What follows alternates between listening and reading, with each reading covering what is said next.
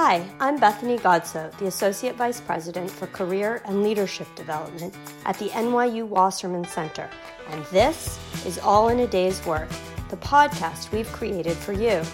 The NYU network is expansive, and each member of our community has an array of unique experiences.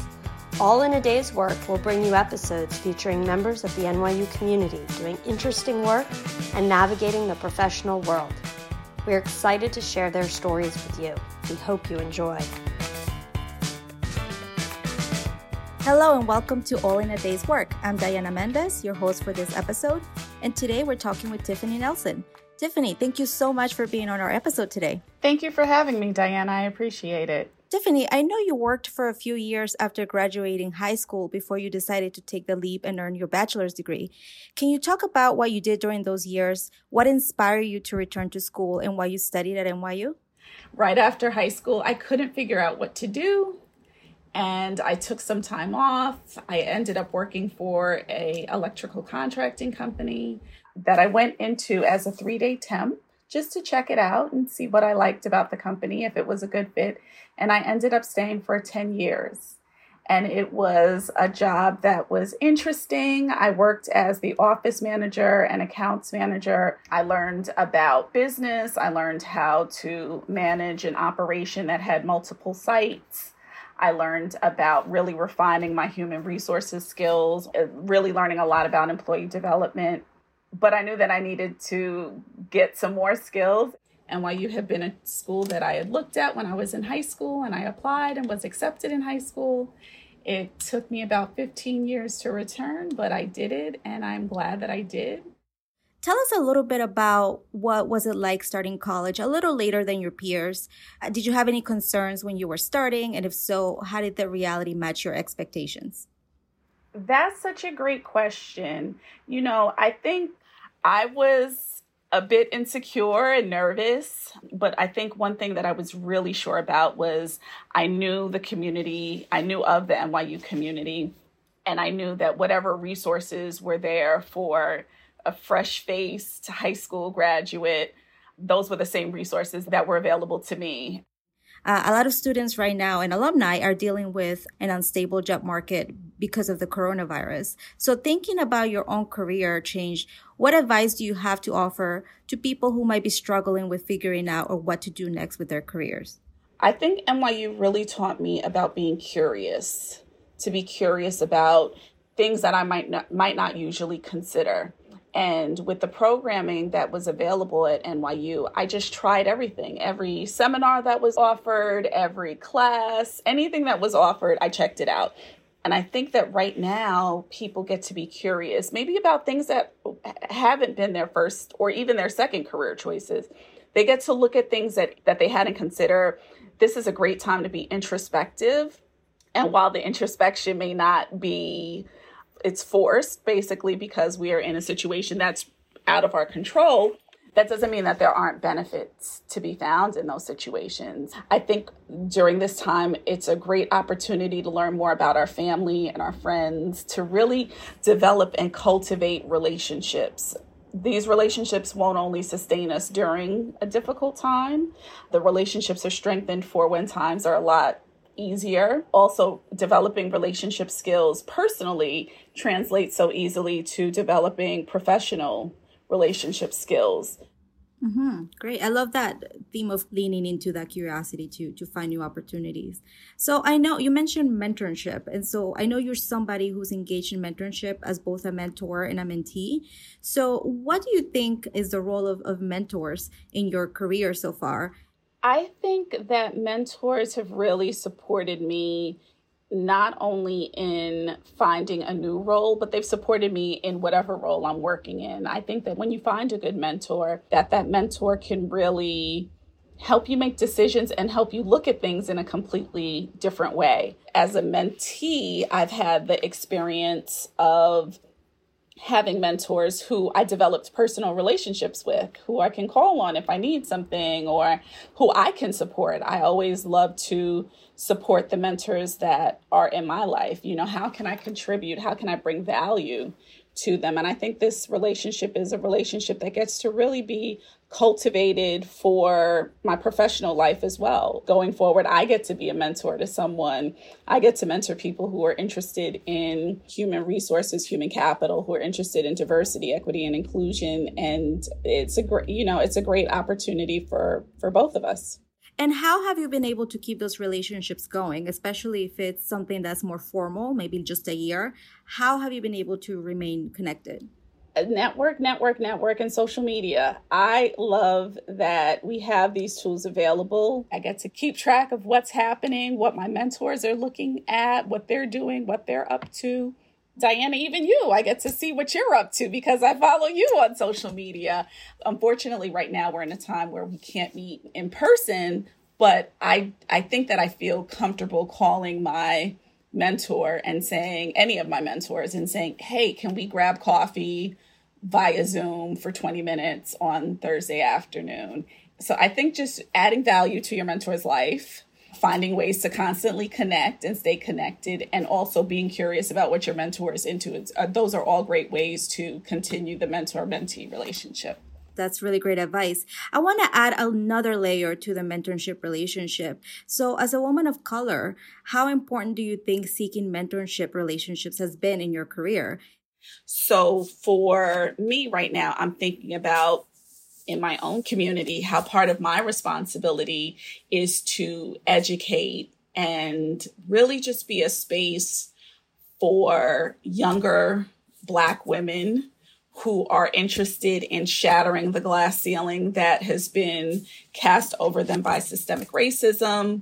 I am interested in showing young Black women that they can travel the world, that they can have the career or the second career or the third career of their dreams because they don't only have to have one dream.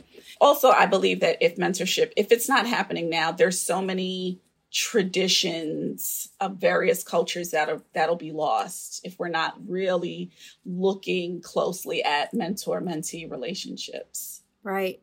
And also, it doesn't have to be, you know, professional. It, we can also talk about mentor relationships with within families. You know, it might be getting the recipe from an older aunt, it might be learning something that your great grandfather did that only one cousin knows about. I think those relationships are important as well.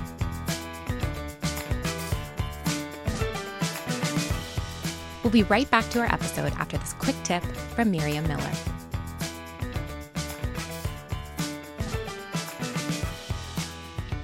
Here at Wasserman, we read a lot of resumes. I know I've read thousands of them. And what I can tell you is that there are definitely some specific things that you can do to make your resume stronger that don't include getting new types of experience, but just reframing the existing experience that you actually already have. One of the ways that you can do that is really by enhancing your resume bullets. At a very basic level, what you're trying to do with your resume bullets is you're trying to explain to your reader how you have the skills relevant for a specific job. So, for example, you're trying to identify what are the major skills that this type of organization is looking for. Are they analytical skills? Are they communication skills? Are they team working skills? You're trying to identify what matters to them and then frame your experience in ways that will address that properly. In bullet points, you always want to begin with an action verb, and you want those action verbs to be similar to the field and what it is that they're looking for. So, for example, if you were going into consulting, you might find that it was really helpful to include bullet points about presentation skills, communication skills, research skills. And so you'd want to use those types of words to convey your specific relevance to the role. The other thing that you want to include is context. So, not just what specific skill you have, but in what way you demonstrated that. Did you present specific research to an audience of 10? Did you communicate with clients about something? And then, as much as possible, you also want to try to quantify any tangible achievements that you might have. It could be that you ran an event and how many people came to it, or that you increased efficiency by a certain percentage. What that will help do ultimately is explain to your reader why it is that what you did was important and why it had a major impact. And that's really how you can create effective bullet points and reframe your experiences to make yourself a more desirable candidate.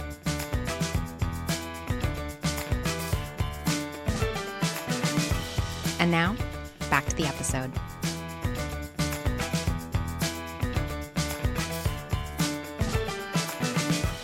I want to move forward a little bit to the future, what you're doing currently as an alum. You work at Tiffany's. Can you talk a little bit about how you landed your current role what kind of work you do there, and what a typical day looks like? So, I'm at Tiffany's, I work in customer service. I'm also I do a lot of work around diversity with our talent teams for Tiffany. And presently, I'm starting to lead talks around social issues such as Black Lives Matter and George Floyd. I lead them both online and at the flagship store, the Fifth Avenue store, which is our most iconic location for Tiffany's and Company. And I landed there working at Tiffany's as a seasonal, as a seasonal position. So it's been the perfect, the absolute perfect pivot. It has been. So I'm I'm helping people as a customer facing employee, but I'm also supporting employees in their development and in their growth I want to sort of touch on the ERGs or employee resource groups. Can you maybe describe what that really means uh, as, as maybe people of color or other marginalized identities enter the workplace? How do they work and how can they take advantage of them?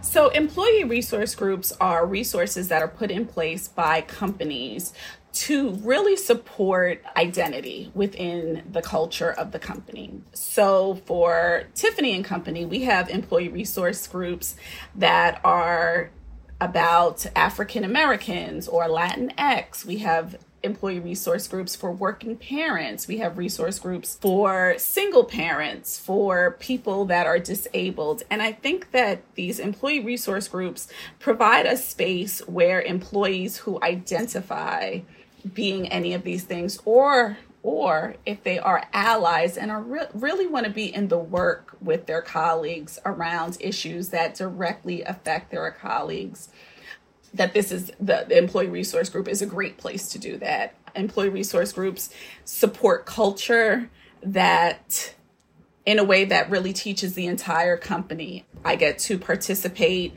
in employee resource group and I get to impact the community. Tiffany's has made it in a way that we get to impact the community. I think that if people have the opportunity to work with their company, their organization's employee resource group, it's a great way to connect, to network. It's a great way to have access to more resources also, I think that if your company doesn't have it, it's a great place for you to fill that void. It's a great place to add value by saying, hey, maybe I should start an employee resource group.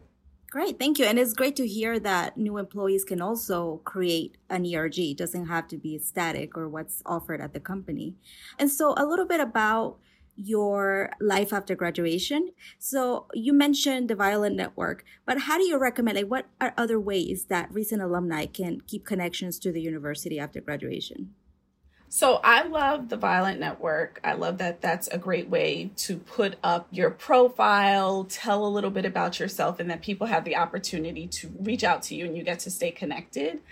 I love being a part of the Black alumni community. The alumni groups operate almost exactly the way employee resource groups operate, in that we are working with employees and the alumni groups are working with the alumni. But there's also that intersectionality where a Latinx employee or a Latinx alum get to support a LGBTQ alum or employee. It's basically the same concept. Another way is Wasserman always has activities and workshops and webinars and there's so many resources available to alumni alumni weekend you know typically held in october is always a great way that if you haven't been connected to get back to being connected Great. I mean, we love to have you as part of our community still at Wasserman and, and, and beyond. So, Tiffany, to close out, do you have any last advice on how students and alumni can thrive during difficult situations? So I think the one takeaway that I would suggest is to really remain curious and to be empathetic. During my career at NYU, we experienced Hurricane Sandy, and that affected New York in such a major way. Knowing and being comforted that I was a part of a community that was ready to respond, whether the issue affected us directly or not, was just such a beautiful thing. So I would say really exploring, being curious, and just remaining empathetic have been the two things that have supported me most. They have been the things that I developed the most at NYU, and they continue to support me both professionally and personally. Fantastic. Well, Tiffany, we are so glad that you were able to be with us. Thank you for your time, your expertise, and your enthusiasm uh, as an NYU alumna. We hope to see more of you in the future. Thank you. Diana, thank you so much for having me. I appreciate this.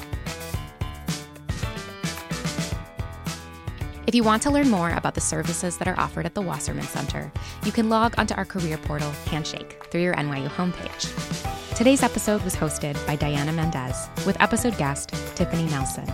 We're produced by Miriam Miller and Lily Smith, edited by Lily Smith, and created with support from Nia Beresford, Danielle Crystal, Dana Rosa, Haley Garafello, Joseph Mercadante, Carrie Panoni, and Sarah Rosenthal. That's all in a day's work. Thanks for listening.